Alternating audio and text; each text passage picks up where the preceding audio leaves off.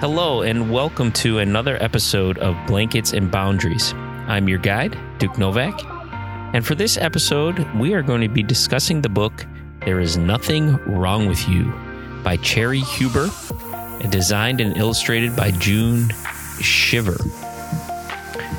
Cheri Huber has been a student and teacher of Zen for over 30 years. She founded the Zen Monastery Peace Center in Murphys, California, the Zen Center in Palo Alto, California, and Living Compassion, a nonprofit dedicated to peace and service. That's the title of the adult version, but there's another version I use when working with teenagers. And it is titled There is Nothing Wrong with You for Teens. Regardless of what you were taught to believe, there is nothing wrong with you for teens. Let's get started.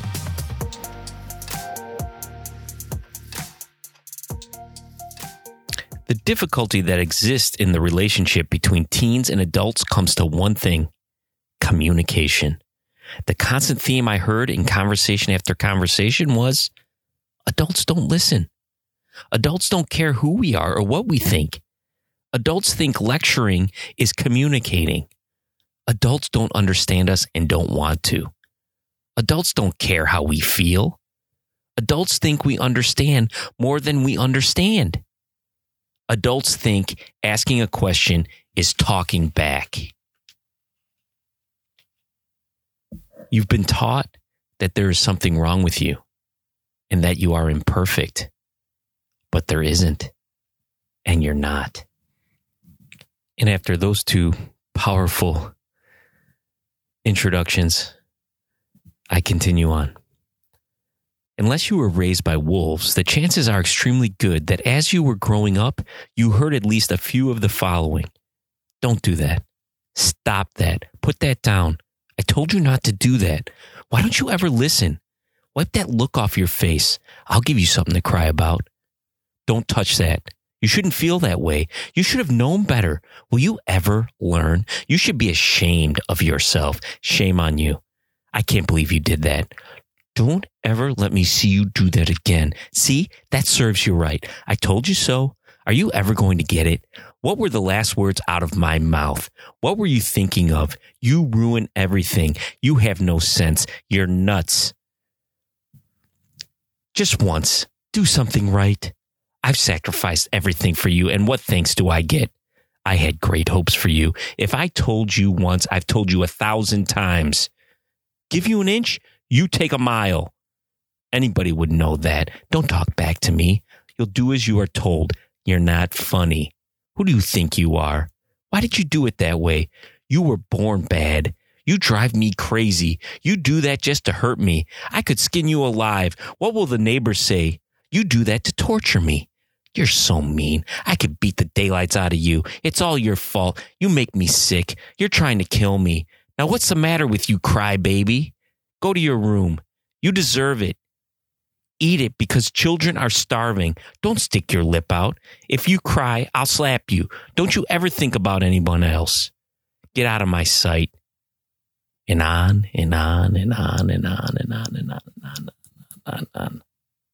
Somewhere along the line, you concluded that there was something wrong with you. Of course you did. What else could you conclude? If there were nothing wrong with you, people wouldn't treat you that way. They wouldn't say those things to you.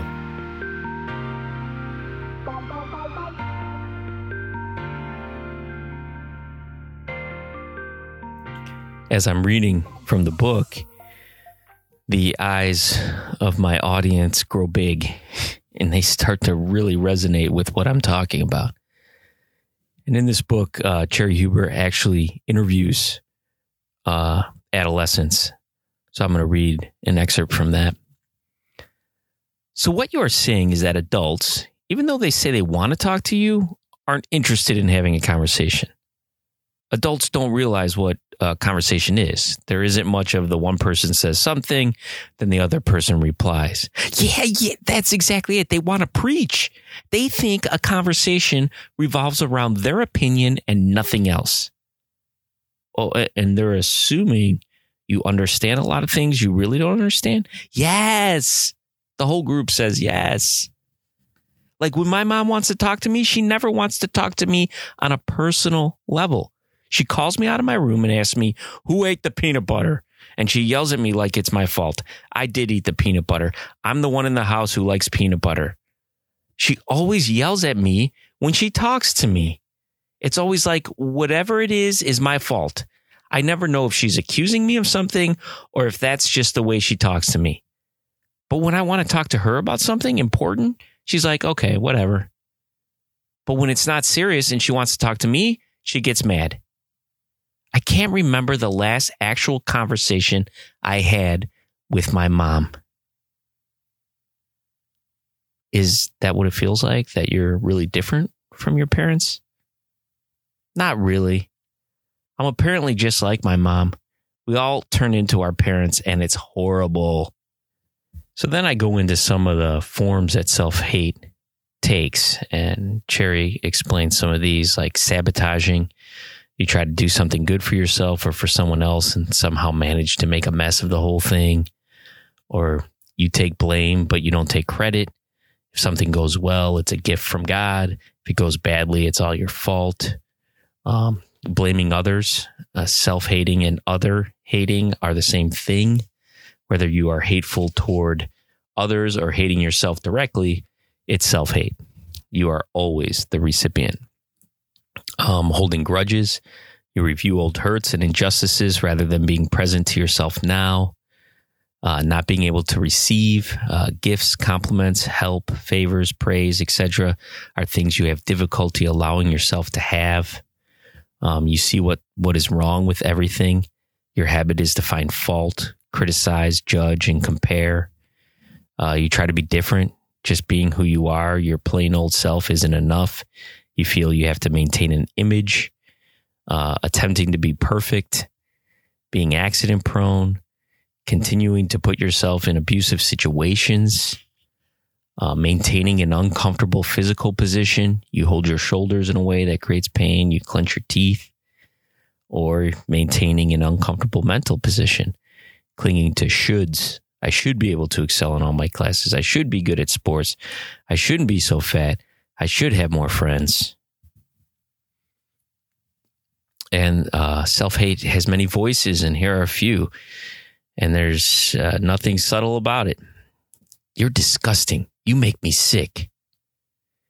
Or the voice in the head says, um, It was stupid of me to have said that. I must watch what I say. Or it says, I must finish this now, even though I'm exhausted. I must give in to these, I must not give in to these little self indulgences. Who knows where it will stop?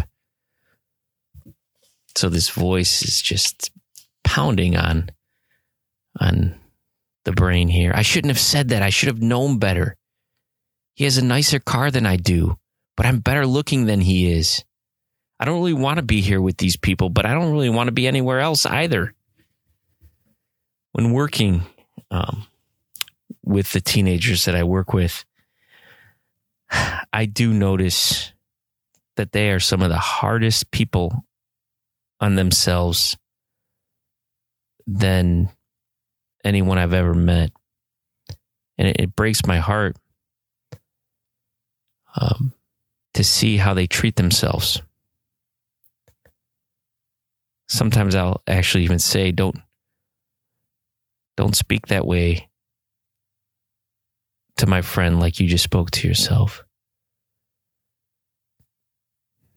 It's really, um, it, it's an epidemic. And I think that's what Cheri Huber is pointing out here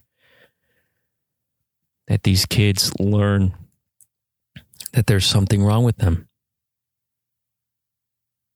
I also have run um, groups on identity um, where these students have clung so dearly to their diagnoses that that's who they become. They are, you know, bipolar disorder. They are um, behavior disorder, you know, whatever the case may be, they become so attached to the diagnosis. And then we have to kind of break that down to to help the students realize that there are so much more. I usually describe the students I work with as children who have uh, emotional and behavioral challenges. But I promise them that when I describe the program I work in, that I'll mention that, but I'll also mention that I work with students that have so many talents, so many skills, and so many strengths that they're just so much more than these simple labels.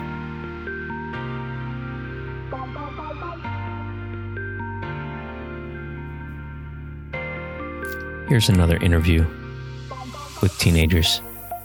Cheri Huber says, So, what do you want to tell adults? What should adults know? Listen. Basically, that's it. It would be really nice if people listen to you when you have something to say. We need support, some praise, some acknowledgement of the good stuff we do. Be open to the stuff that's important to us, even if it's not important to them. Not necessarily condone it, but don't say don't do it. Like wanting to be with our friends all the time. My parents may think it's a waste of time, but it's what I want to do and it beats sitting around the house on my butt.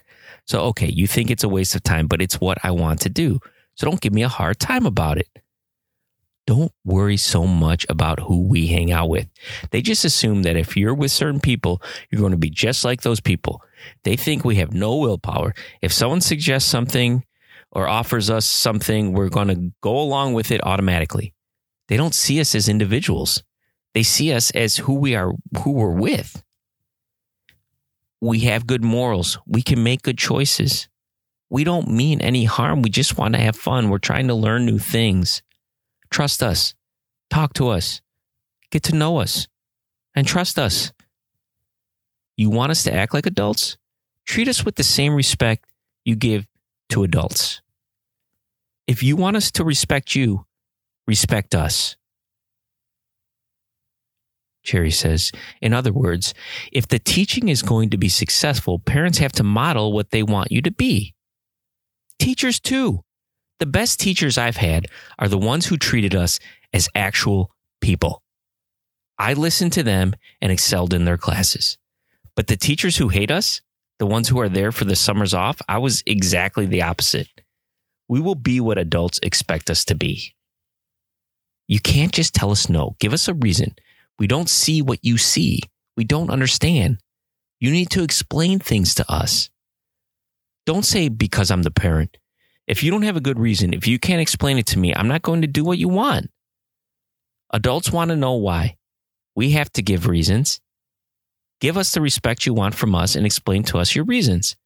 Tell us why we should do what you want us to do. Because I said so is not good enough. It makes me have to do the opposite. Adults have had a lot of experience we haven't had. Give us the benefit of that experience by explaining what they're thinking, how they see things. Give us all the information we need and support us in making a decision. Get to know who we are as individuals and support us. Don't constantly refer to the past and hold the past against us. We're not all alike. We're similar, but we are individuals. Support, but don't push. We're not always going to be children. We have a lot of emotions inside. Sometimes we don't know what's best for us. We're not as bad as you think. You were once our age. Give us a break. We're people too. It doesn't matter what you see or hear on the outside, it's what's inside that counts. We need privacy and we need attention. Then I explain uh, the battering cycle. And it's this picture, it's a circle. And on the top, it says stress. And then it, it goes along the circle and says stress overload leads to coping behavior. So that could be abusing substances, eating too much, this kind of unhealthy coping behavior. And then it says that leads to feeling better, uh, numbed. So you feel better for a little bit, but then that wears off and then you feel worse, which leads to feeling worse. I did it again. Oh boy. And then that leads to a decision to be perfect. I will never abuse that substance again. I will never eat that food again. And this decision to be perfect, the pressure to be perfect, leads to more stress.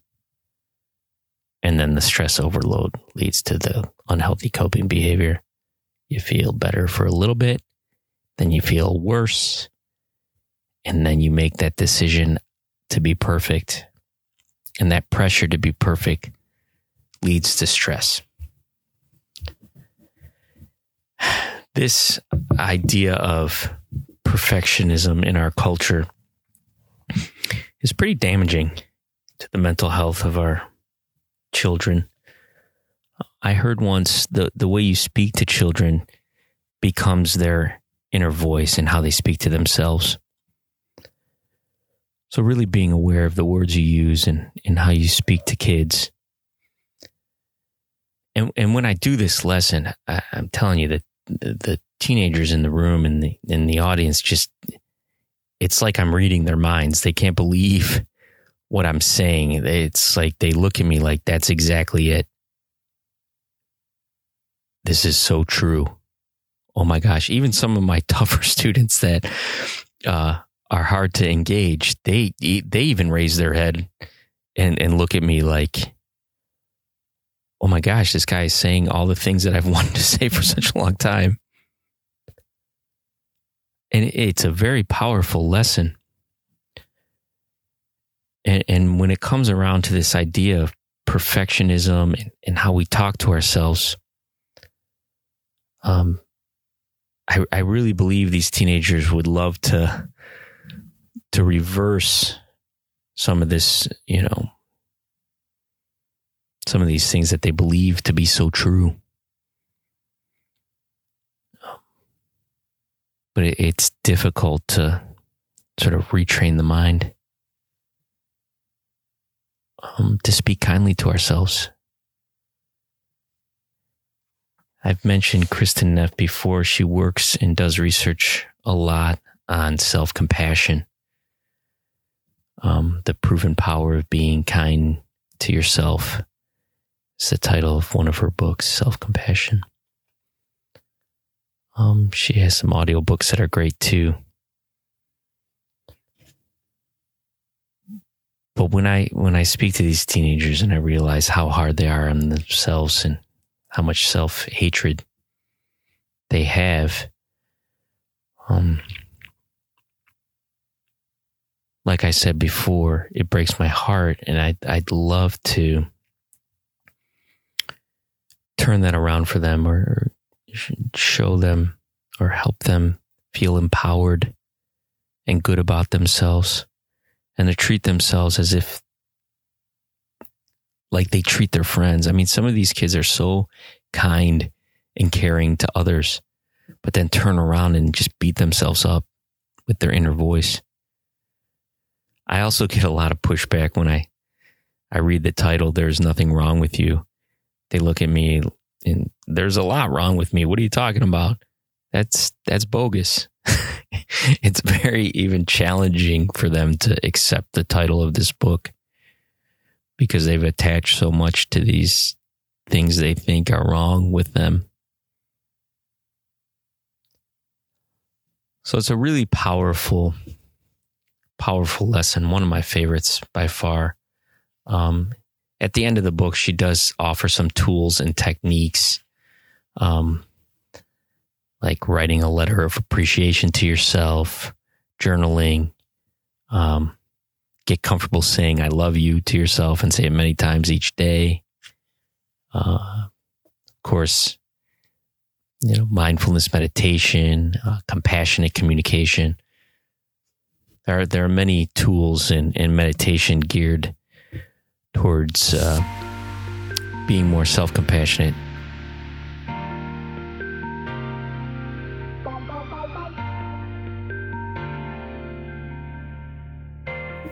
So, educators and parents, you know, ask me about this often. um, how do I, you know, instill confidence in my kids? And again, this is going to be an answer I, I, I might be coming back to, but you, you have to have confidence in yourself and, and not project your insecurities onto your kids if possible or become aware of how you how you speak to your child and understand that how you speak to them is how they speak to themselves i've given many examples of what parents sometimes tend to go to and that's that frustration yelling and not actual communication the brilliance of this book is that it really shows what our teenagers are feeling. That nobody really has a conversation with them, understands them, and they're just berated all the time. And then they turn that onto themselves. When really, you know, genuine um, positive reinforcement is um, so much more powerful than tearing kids down. I don't know. I, I think that that tendency springs from the adult's own insecurities to have to tear a child down. But knowing that when you tear that child down, they're going to continue to tear themselves down. And if you can build that child up, not in a not in a phony, you know, artificial way, but really communicate and really build them up in a genuine way and listen and seek to understand. That's then the way they'll treat themselves.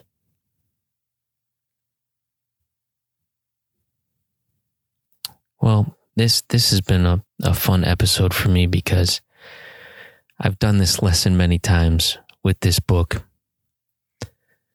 Um and it, it just it's it's great every single time and I find something new in it every single time.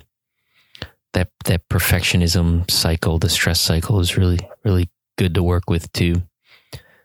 And like I said, there's an adult version of this book. it's called There is Nothing Wrong with You. Um, going beyond self hate, a compassionate process for learning to accept yourself exactly as you are. So start with that book as an adult and then move on to the 14s. Uh, it's really, it's really a great series. Again, written by Cheri Huber, designed and illustrated by June Shiver. So, thanks for joining me again today. Um, I will see you next time, and I hope you enjoyed the uh, lesson. And remember, there is nothing wrong with you, regardless of what you were taught to believe. There is nothing wrong with you. Thanks so much. Uh, see you next time. Take care.